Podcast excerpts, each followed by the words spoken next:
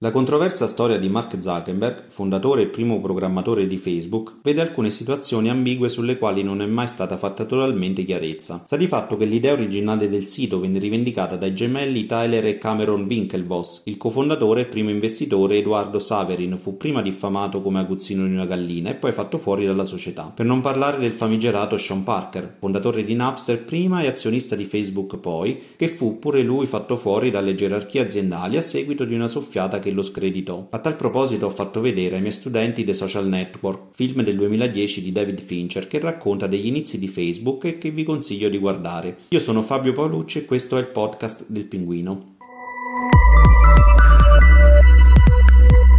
C'è la storia di una startup di successo, che ha un messaggio positivo, ma anche la disillusione di una vetrina spietata, quella di Internet, che non lascia scampo se utilizzata nel modo sbagliato. Concludendo il preambolo, vorrei fare alcune considerazioni sul social per antonomasia. TheFacebook.com Dal 2004, il sito appena lanciato si chiamava The Facebook ed era fruibile solo dagli studenti di alcuni esclusivi atenei americani. Ne è passata di acqua sotto i ponti. A breve, dalle mani universitarie, Facebook venne messo su Internet, la rete pubblica. Questo questo 2020, tra le tante sciagure, vede un'importante modifica all'algoritmo che ordina i post che pubblichiamo su Facebook, oltre alla nuova interfaccia e alle macro sezioni, pagine, video, mercatino, gruppi. Ogni contenuto che postiamo viene analizzato da un algoritmo matematico che decide se e a chi farlo vedere. È una vera e propria selezione commerciale che ci dà l'illusione di essere liberi di esprimere e condividere contenuti. Che avere tanti like sia positivo, in realtà lo è solo se vogliamo vendere qualcosa per la nostra ego, e se abbiamo moltissimi amici o seguaci seguaci si stima che solo il 5%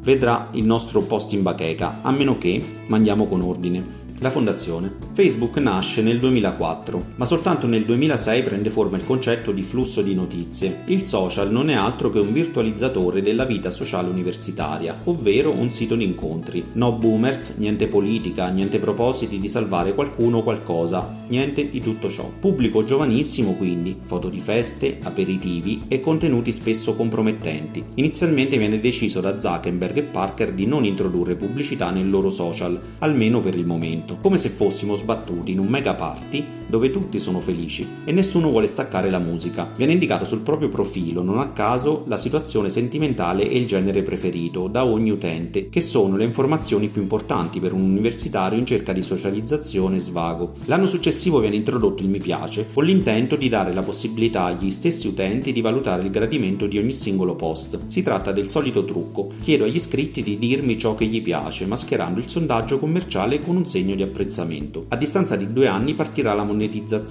Insomma, se vuoi entrare alla festa, paga. Il boom. Viene così introdotto un software chiamato Galaxy Brain, che analizza quanto tempo stiamo su ogni contenuto e cerca di farci apparire in modo prioritario quei contenuti su cui ci soffermiamo maggiormente. Questo per il semplice motivo di incrementare il tempo effettivo che passiamo sul sito. Se ci piacciono gli animali, in quanto mandiamo feedbacks, mi piace, commenti e condivisioni su post con quel tema, a breve saremo noi a dare queste informazioni commerciali con gli hashtag.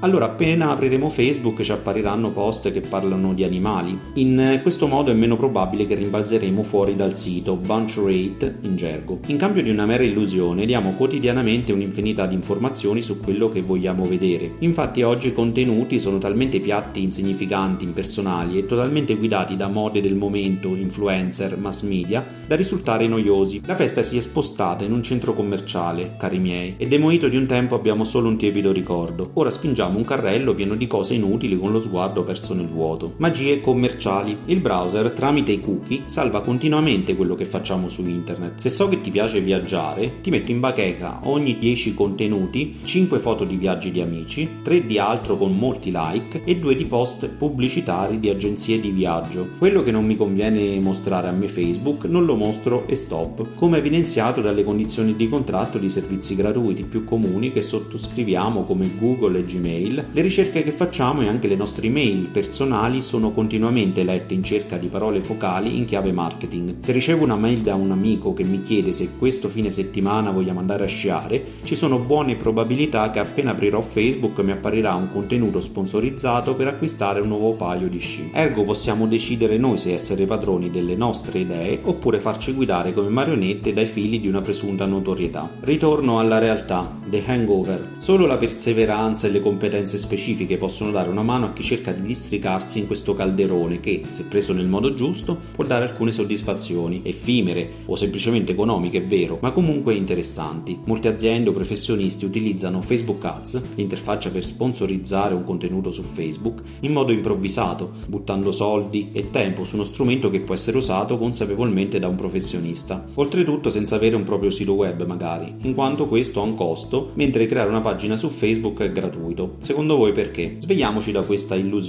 Niente è gratis a questo mondo e senza un contenuto prodotto di qualità, una mission, perseveranza e competenze digitali, non si va da nessuna parte. A tal proposito è un conto essere proprietari dei contenuti che si creano, un altro è regalarli in giro per la rete. A quel punto è meglio tornare a bere i mojito, almeno ci si diverte. Conclusioni. Insomma, approcciamo questi strumenti anche per svagarci, ma consapevoli del posto in cui ci troviamo. Se sto al centro commerciale presumo non mi metta a ballare nudo sui tavoli. Il problema non è il ballare sui tavoli in sé, intendiamoci, ma il contesto più o meno adatto in cui lo faccio. Anche per oggi è tutto. Se vi è piaciuto il podcast e vi ha dato qualche spunto di riflessione, come spero, condividetelo. Visto che ci siete, lasciate un commento qui sotto. Per il momento è gratuito. La musica di sottofondo è di bensanto.com, presa in free royalty. Come diceva Giulia Renard, il pinguino ha le punte delle ali nel taschino del gilet. È un animale con un certo stile. Alla prossima!